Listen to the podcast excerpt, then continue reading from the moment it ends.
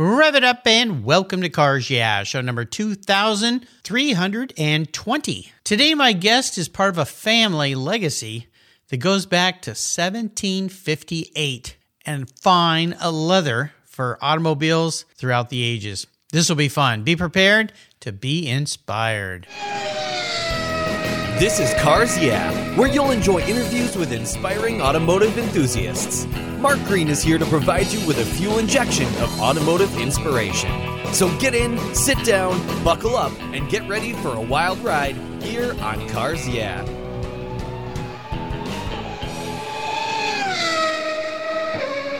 Hello, inspiring automotive enthusiasts, and welcome to Cars Yeah. Guess where I am today? Glasgow, Scotland. How cool is that? With a very special guest by the name of James Muirhead. James, welcome to Cars Yeah. Do you have any gear, and are you ready to release the clutch? I am ready, and thank you very much for having me, Mark. This is a great honour. Um, so, yeah, thank you. Great to meet you, and looking forward to our conversation. Well, we're going to have some fun because the legacy of your business, your family, uh, is quite inspiring for me, and I can't wait to learn a lot more about it. What's one little thing that maybe people don't know about James Muirhead? Wow, good question. Well, I think one thing that many people don't actually know about me is that I'm a very enthusiastic uh, painter. I love to paint in my spare time. So yeah, as much as I'm very much engrossed in the leather industry and, and, my, and I've got a huge passion for cars. Yeah, in my in my spare time, I do like to paint landscapes, especially where I live. Um, we're, we're very fortunate living in Scotland and only a couple hours drive from the Scottish Highlands, so I don't I don't uh, struggle for beautiful landscapes to to paint. But yeah, I'm an avid painter, and it's my passion and that's my hobby, and not many people know that. Well, that's very cool. My father was an architect, but he loved to paint and painted his entire life and in our home, we always had an easel set up in the corner for my sister and I, and he encouraged us to do artwork and to paint and mm-hmm. be creative as an outlet. And I really need to pick that back up again because I've just been, you know, you get into your career and your life and it kind of fades off. But the more I talk to people like you that do that as a way to relax and enjoy, and I live in the Pacific Northwest, there's lots to paint here, lots of fun. Yeah. What type of art, if you had to describe your type of painting, what would it be? Uh, so it's very uh, simplistic. I just like to capture the different lights. For me, um, I, I, love it when well I, we, we have many many different uh, rainy days here. The weather is always quite stormy, so I love capturing the, the dark blues, the purples, the, the really dr- dramatic landscapes, and what effect that then has on our, our lochs up here in terms of the reflection from from the stormy skies, and how that then influences the many colours that you see across the trees. Um, from my, my favourite time of year to paint has to be um, autumn when the trees start to, or you call that fall. Um, but when, when it starts, when it starts to kind of go that sort of lovely brown tans, uh, tan colours in the leaves, and yeah, it's just it's yeah, it's very basic. I use watercolor, so there's not that much detail to it, but it's all about capturing the mood of the skies for me. That's uh, that's the main thing.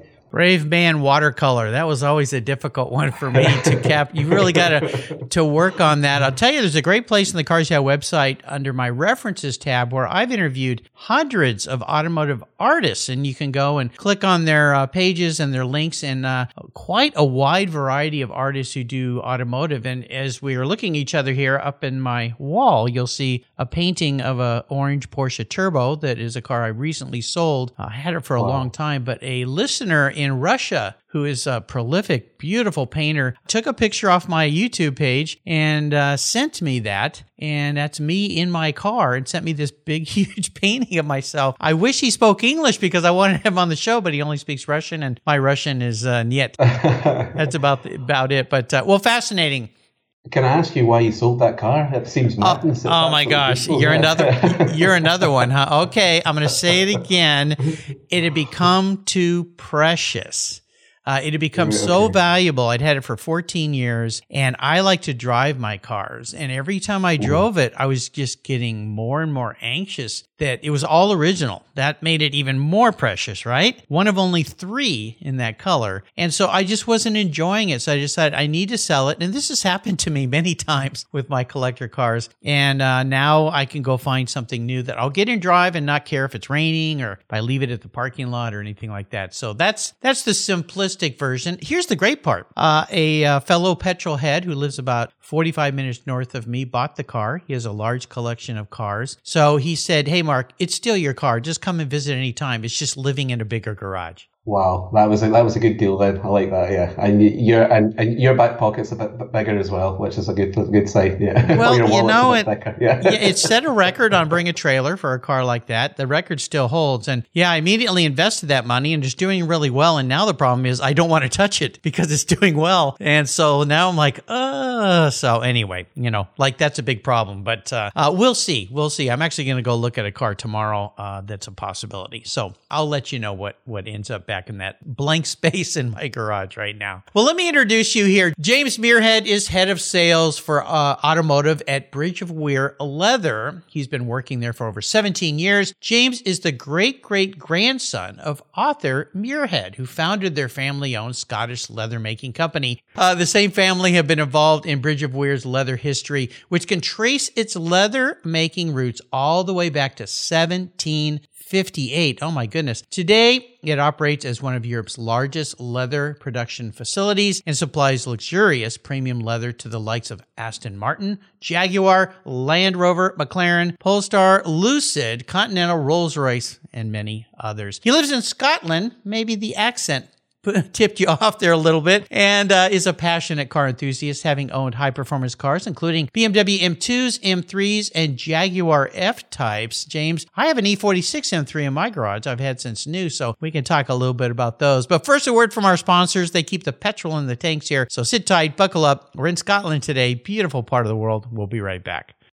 Years ago, when it was time to renew my collector car insurance policy, my carrier's rates went up way up, but my usage was the same and I never made a claim. I didn't even have a ticket. So what's with that? So I turned to American Collectors Insurance. Has your collector car insurance recently raised your rates for no good reason? Tired of paying an annual membership fee? Then it's time to look around and call American Collectors Insurance. I shopped around, I asked friends for recommendations and found a winner that I can trust. And boy, I'm glad I did. I saved hundreds of dollars every year and slept better at night knowing my baby was properly insured. American Collectors Insurance have been protecting vehicles since 1976. They provided me with an agreed value insurance policy backed by their history of taking great care of their clients. What could be better than that? So give them a call and ask for a quote today. 866 ACI Yeah. That's 866 224 9324 and protect the ones you love like I did with American Collectors Insurance. Classic car insurance designed by collectors for collectors.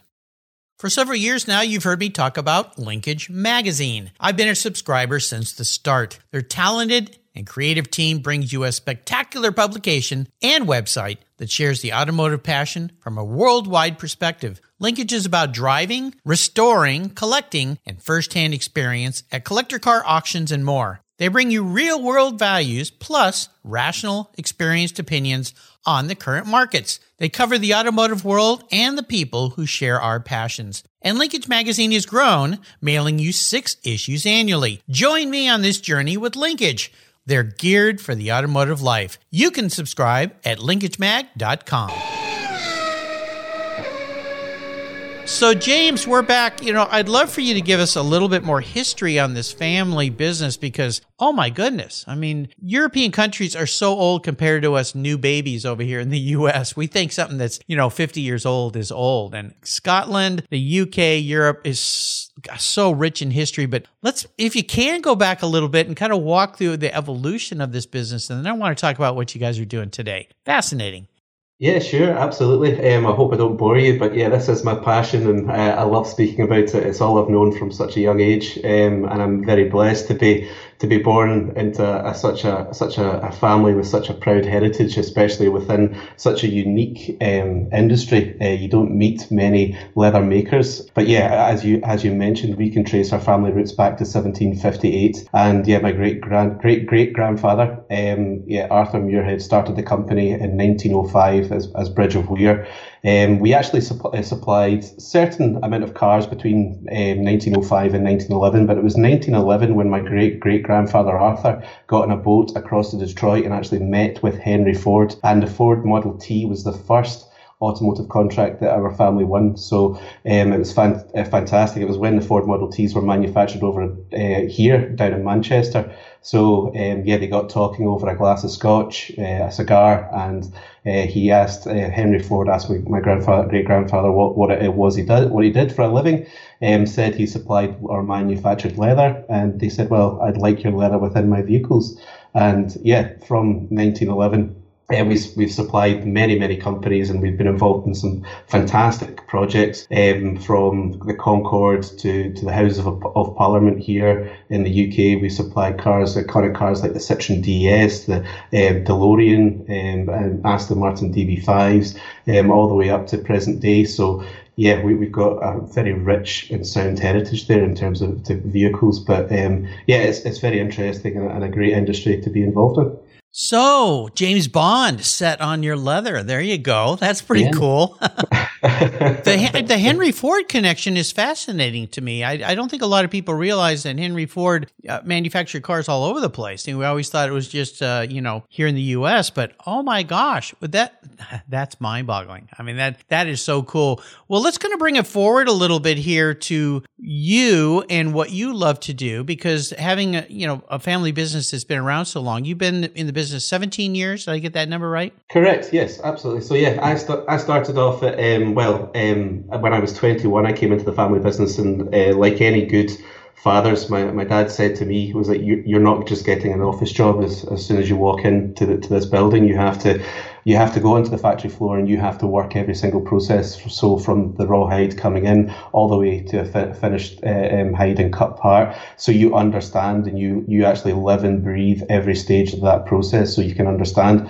On average, from a, a hide uh, that comes into our facility, there's around about 50 different processes that it has to go through, from hair removal to splitting to tanning to dyeing to finishing to to embossing to cutting. You name it. You have to know exactly what goes into it, and it, and it is a true um, skill. It's it's a, definitely a, a, very an artisan kind of craft, as, it were. So um, for you to be able to get your head around that um, is important, especially when it comes to talking about your product um, filling people with confidence that you know your product inside and out. So um, at the time, I probably wasn't the, the, the, happiest that I was having to spend three years on the factory factory floor, but um, it, it, put me in good stead. And you build relationships and bonds with people on uh, um, in the factory that you, that, that you have still got today and remain so strong. And I'm so much uh, I'm such a better person for doing it. So I'm very thankful for having that experience. But yeah, it doesn't come without its challenges, the leather industry. But first and foremost, I think um, whenever I speak to speak to anyone and they ask what I do,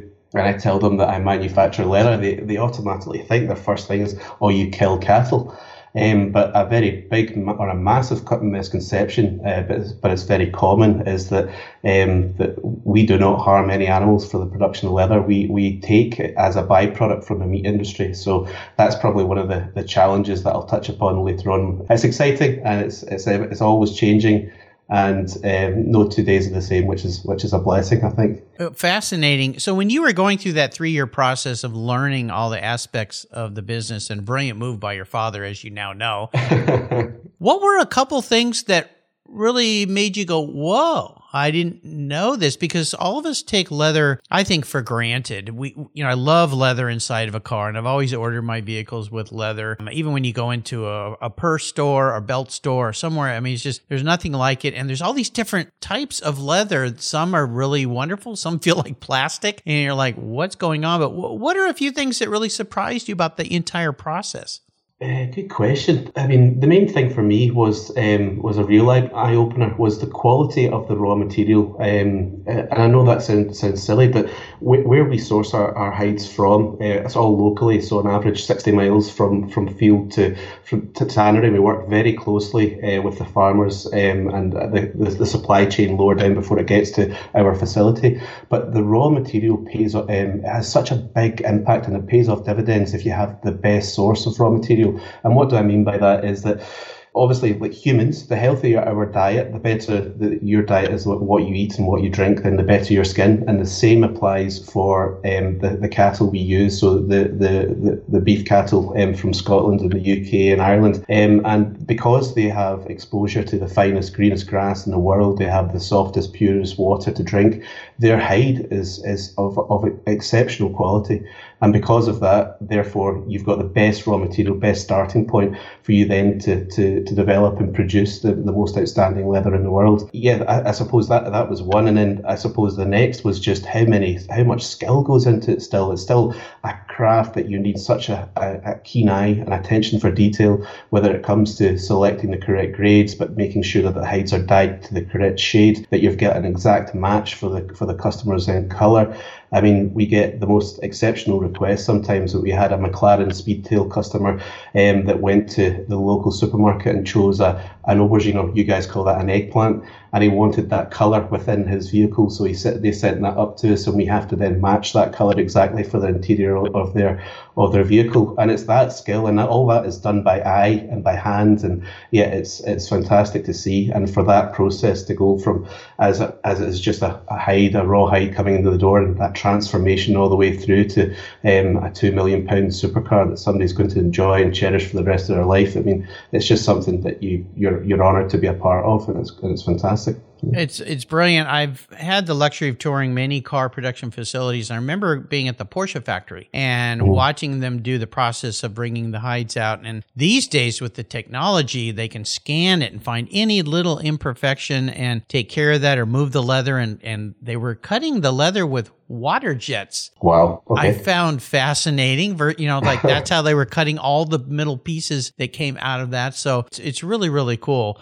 And you put leather in some amazing vehicles. You just mentioned one. So all mm-hmm. different types of vehicles. I mean, you think of a standard vehicle that everybody buys? Like you and I love BMWs, the M3s, mm-hmm. um, but the leather in my car is really, really nice. It holds up really well, all the way up to these super high end luxury cars. When it comes to the standards or better leather than others, how on earth do you judge that? I mean, is it all touch, feel, thickness? What what goes into that? That's a very good question. So when the hides come into us, obviously they have the hair still on them uh, because they've just come straight off off the bull. So therefore, we have no idea what level of natural characteristics are on a hide. So we actually have to process the hide in terms of removing that hair. We then need to tan it. Tanning is the long term preservation of, of the material. And once you've, you've you've gone through those processes, you then have the ability to inspect the hide, as it were. So you're looking for growth lines, insect bites, scars, uh, stretch marks, uh, you name it, and based on the grade of the hide, so a hide with very little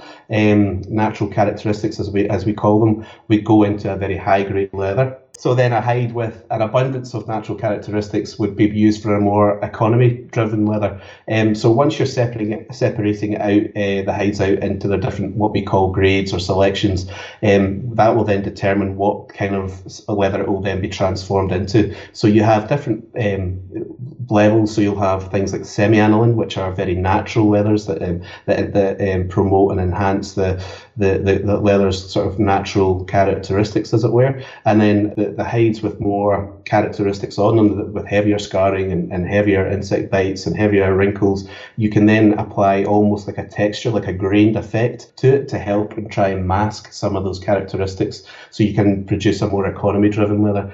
The challenge you have with the higher grade stuff is that um, with with about with every two, let's say you have a, a hundred cattle in a field, uh, you'll be lucky if maybe five percent of those um, have a very low number of natural characteristics. It's very difficult to control, obviously, how the cattle fight with each other or scratch themselves against a tree um, or a fence post. So um, it's they're they're very hard to come by. There's few and far between. One of my favourite projects to, to work on was the Aston Martin One-77 supercar that they manufactured. And Aston Martin said to us that they only wanted golden hides, as it were. And golden hides were like, what, what's, what is this term? Do you mean we, we, we want hides with absolutely no natural characteristics on it. We don't want any scars. We don't want any net wrinkles. They just have to be perfect. So we were, so we had, we spent ages and ages because as you can imagine how many hides you have to go through to try and find those golden hides. So it took a long, long time to, to, to even, um, to even build up to one car because one Aston Martin alone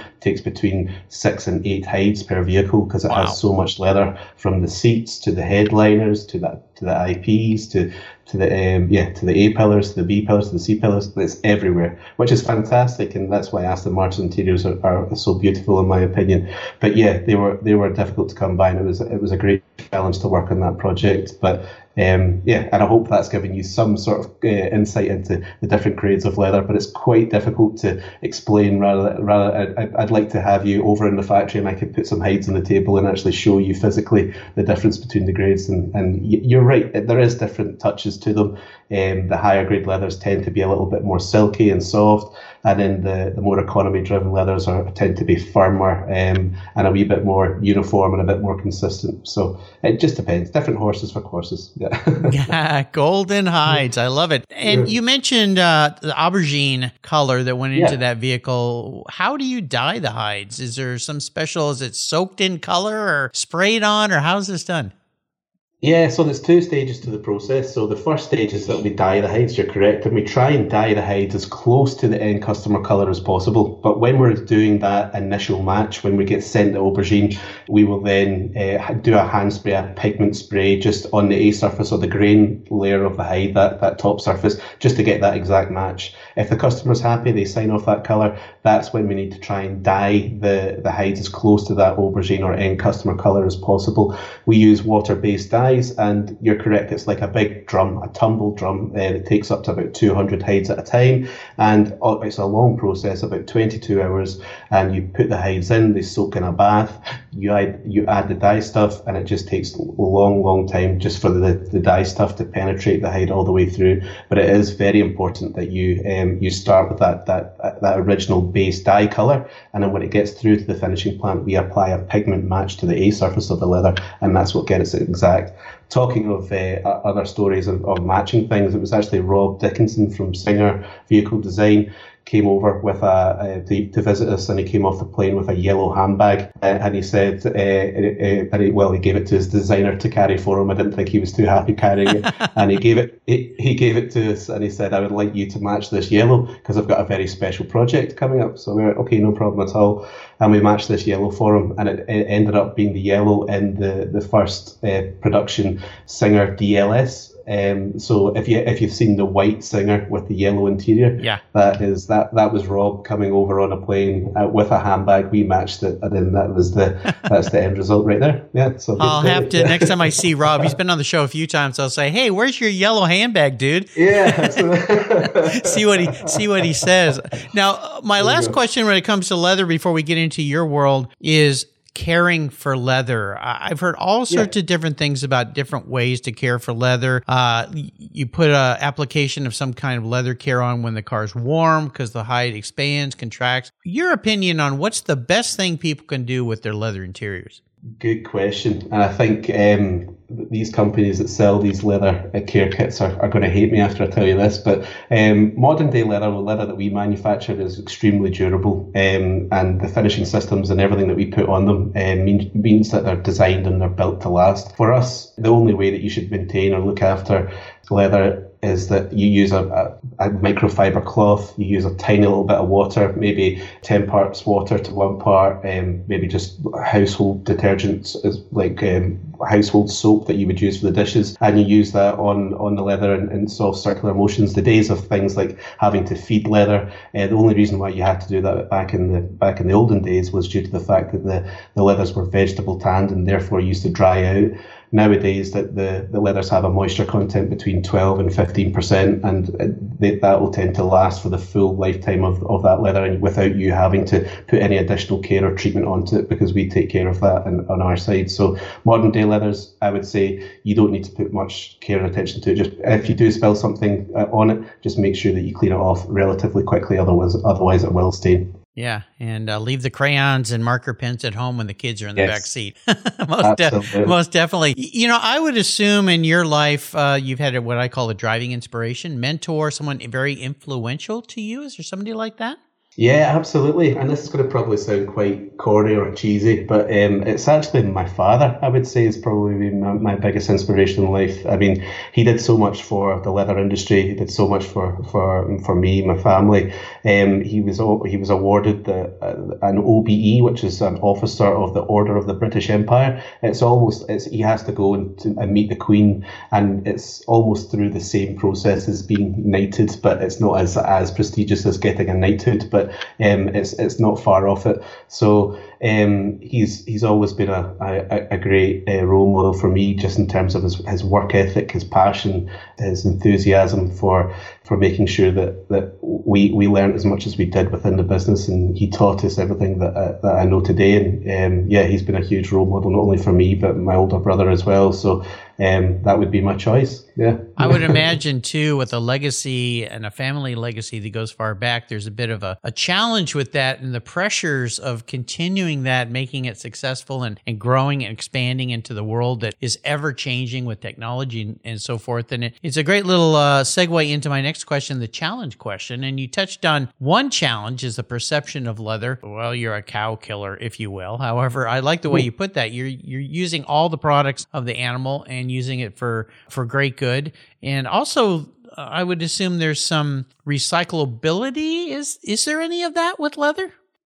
I don't know if you're aware, but when a hide arrives at our facility, a raw hide, um, it comes in and it weighs about 45 kilos, um, and a finished hide weighs 4 kilos. So 90% of that historically was waste, and that used to go to landfill. And obviously, we want to move away from any landfill contribution because it's just not sustainable.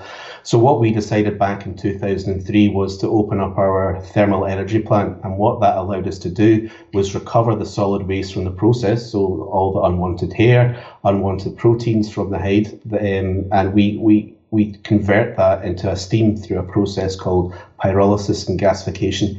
And so that steam we then in turn u- uh, we then use to heat the water from our very own loch at the back of the factory. Um, we also use that same steam to, to, to dry the leather later on in the process. The fat that we remove from the B surface of the raw hide as it comes in, we can render down into a biodiesel and it can actually uh, run electric um, electronic generators on site as well. So we can actually create our own gas and electricity from the byproducts from the leather manufacturing process, which is really, really crucial.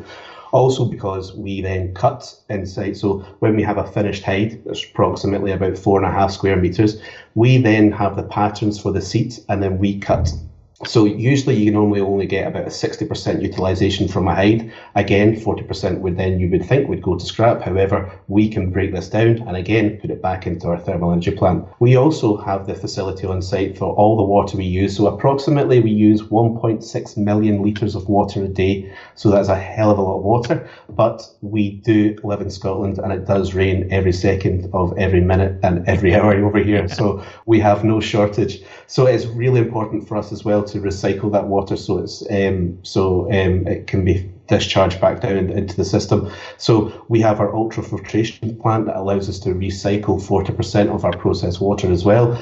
And um, once we've installed our solar panel um, farm um, next year, we will be a net zero manufacturing company with zero impact, and that's not through offsetting either. So that is leather for you, and you could have a, a, carbon neutral leather supplier into these great OEMs, and they've all got really ambitious targets to to achieve.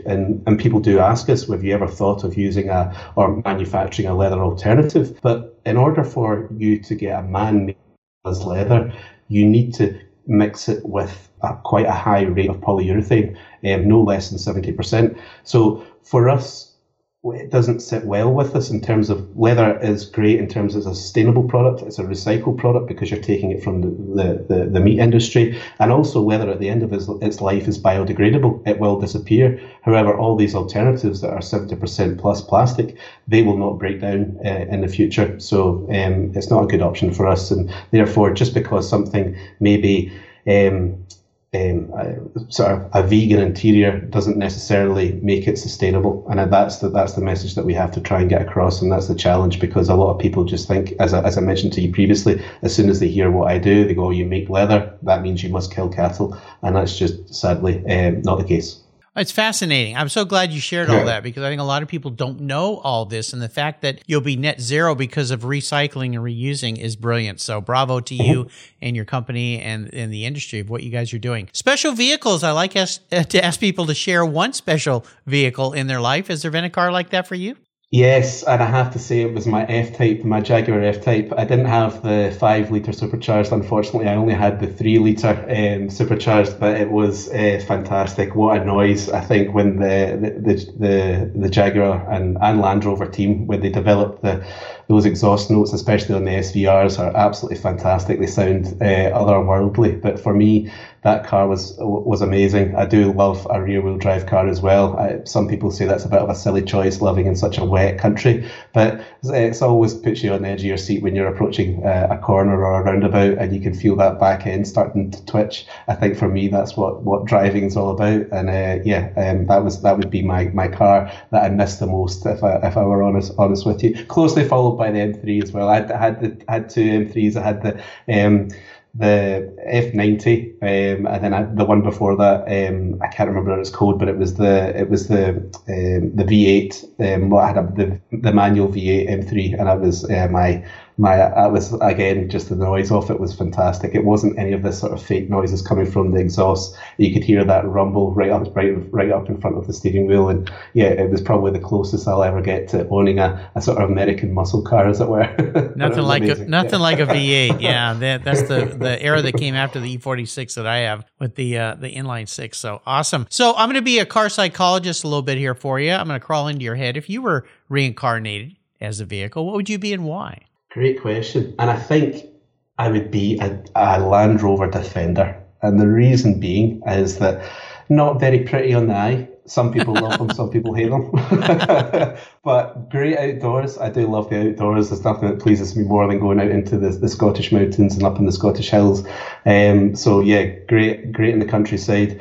And yeah, pra- practical as well. Um, so yeah, that's me. That's how I would sum myself up. uh, very well done. I'm not surprised, uh, given the part of the world you live in as well. Uh, it paints a beautiful picture in the beautiful part of the country you live in. It's one of those rolling through the hills. So uh, uh, brilliant. I love it. How about great reading? We love books here. Is there a great book you could share? The book that I read last that I absolutely loved, there's a journal, journalist that I really, really like. It's called Louis Theroux. I don't know if you've ever heard of him, but um, it was his autobiography. It's called You've Got to Get uh, Through This. And uh, yeah, it was, he's a, he's a very quirky journalist, um, quite kind of geeky and kind of awkward when in his interviewing style. Um, and it's all about his rise to fame through the BBC. And he ended up um, probably uh, responsible for some of the most iconic uh, journalism that's been uh, broadcast on, on TV, and I, I, just find him fascinating. He's he's he's an, he's an excellent person, yeah, and I and I think yeah, if anyone would get the chance to read that book, I would definitely recommend that. A new book recommended here. I love it. I love it. That's hard to do after all the guests I've had on the show. And there's a great place on my website called Guest Recommended Books with over 3,000 books listed there. So you brought a new one. So let's go on the ultimate drive. I'm an enabler here. I'm going to provide you with any okay. car in the world. You can take it anywhere in the world and you can take anybody with you, including somebody from the past who's no longer with us. That opens up some unique opportunities. So what does this ultimate drive look like for a guy like you? Right. Okay. So my favorite car um, in the world has to be the 1970s Lancia uh, Stratos. That is my favorite car. I love it. I just think the way it looks, it's uh, the the the, the wheel arches, everything. It's just so aggressive. I don't know whether or not it fit in it, mind you, but um, that, they're pretty tiny cars, aren't they? Yeah. but yeah, I love I love them, and I just think they look so iconic and, and so beautifully designed. And my the person that I would love to go with was is the very famous um, comedian Billy Connolly. I don't know if you've ever heard of him. I've heard of the name, yes. Uh huh. Yeah, yeah, but um, he's hilarious and he's a, a big hero of mine um, in terms of just what he's done from um, w- working in the in the, the Glasgow shipyards in Clydebank and then making his way up to international stardom. And um, yeah, he'd be fascinating. He'd be hilarious and uh, no doubt great company. Yeah, that would be pretty cool. Have you seen the uh, the prototype, the uh, Lancia Stratos HF0? Yes, I have, and my and yes, it's that's on the bucket list. That and a Singer Porsche would be would be my two car garage. Yeah. yeah, you know, I tell Rob, I said, you know, uh, every time I waste two dollars on a lottery ticket, I put one word on the back of it: Singer. Yes. Uh-huh. and uh, Yeah, he goes, "Well, Mark, yeah. when when you win that lottery, you're still going to have to wait three or four years like everybody else." I- I'll tell you, the guy that bought my my Orange Crush, my '87 Turbo, um, he just took delivery of his Singer, and so he's got one. Yeah, I know. Some people just have it all, you know. It's just, uh, but I've got to go up and have him take me a ride. Maybe he'll toss me the keys. Uh, hey, Tom, what do you think? Maybe we'll see. fingers That- crossed. That would be kind of cool. Yeah, I love those cars, and to have a bespoke car made the way you want. I mean, that's the the best of all worlds. You have taken us on a wonderful drive today, James. I'm so happy that we connected. I want to do a shout out, uh, thank you to our mutual friend James Billington at Influence Associates. Those guys there have brought me so many fascinating guests. So thank you, James, for another all star that you brought to uh, the Cars alumni team here. This is very cool. Before I let you go, could you share maybe some words of inspiration or wisdom with us? Yeah, absolutely. I think what's got me through my life and something my father has always sort of drilled into us from a young age is um, always work hard. I think nothing in life comes easy. Don't be afraid of change. Make sure you embrace it and make sure you have a plan, stick to that plan, and be patient. Yeah, well, well, well advised words. My father, I remember when I was young, telling me, "You know what, Mark? You may not be the smartest guy in the room," and I always wonder why he said that. But, but he said you can always outwork the other guy, and so uh, yeah, there's something to that. But uh, thanks, Dad, for those words of encouragement. How can people learn more about your company? So we're all over um, every social media platform. So um, even just type into Google Bridge of Weir Leather. Um, come and follow us. Follow us on Twitter. Follow us on um, Instagram. Follow us on LinkedIn. Um, please, yeah, just just put it put it into put it into Google and find out some of the fantastic things we're doing. We're, we're highly innovative. We're, we're a very historic company, but we're definitely not dictated by our heritage. We're, we're very forward thinking. We're very progressive. And yeah, we're, we're, we're producing the world's most sustainable material um, for, for our interiors. And um, it's a fantastic journey to be on, but this is just the start of this amazing journey. And not only will we be carbon neutral or manufacturing at zero next year, we're looking now to be carbon positive and actually giving back into the local housing and creating more energy than we can consume. And so we're actually making a positive impact on the planet as well. And please keep on keep on eating those uh, steaks so we can have some rawhides. Yes. Uh, Yeah. Yeah, absolutely. You know, it's brilliant what you guys are doing. My hat's off to you. I think it's wonderful. I can't wait to. I've got to make a trip over to Scotland. I've only been to the London area, but I've got to get up to Scotland. You know, I live where it rains a lot, so rain doesn't scare me at all. But I'd love to come and see your facility someday. My son took a trip to Scotland years ago. He goes, Dad, you got to go. It's magical. So uh, I got to get myself over there. Yeah, check it out. Uh, Bridge of Weir, W E I R, leather. Uh, God, you'll be blown away by what these guys have done. Absolutely brilliant. James, thanks for being so generous today with your time and your expertise and sharing the history of this iconic brand with us today. Until you and I talk again, I'll see you hopefully sitting on some fine leather down the road. Cheers, thank you. Thank you. This was wonderful. 20, 50, or 100 years from now, will there be a workforce to care for the collector vehicles we love? With auto shop programs disappearing across the country, it's a question we enthusiasts have to ask. That's why I support the RPM Foundation, which exists to ensure that the critical skills necessary to preserve and restore these vehicles aren't lost to time. One of the many ways RPM, which is short for restoration, preservation, and mentorship, is accomplishing this goal is through workforce development initiatives. The RPM apprenticeship program enables the next generation of artisans to earn a living while they learn the craft of restoring and preserving these vehicles directly from industry professionals. The Endangered Skills Program documents the process of masters training future craftspeople on a variety of critical skills in danger of being lost forever. For more information on how the RPM Foundation is driving the future of the collector vehicle skills trade, visit RPM Foundation today. They're one of the charities of choice here on Cars Yeah. Thank you so much for joining us on today's ride here at Cars Yeah. Drive on over to carsyeah.com to find show notes and inspiring automotive fun. Download your free copy of Filler Up, a fun book filled with gorgeous photographs of fuel filler fun, including quotes from more inspiring automotive enthusiasts. Download your copy today, and we'll see you next time on Cars Yeah.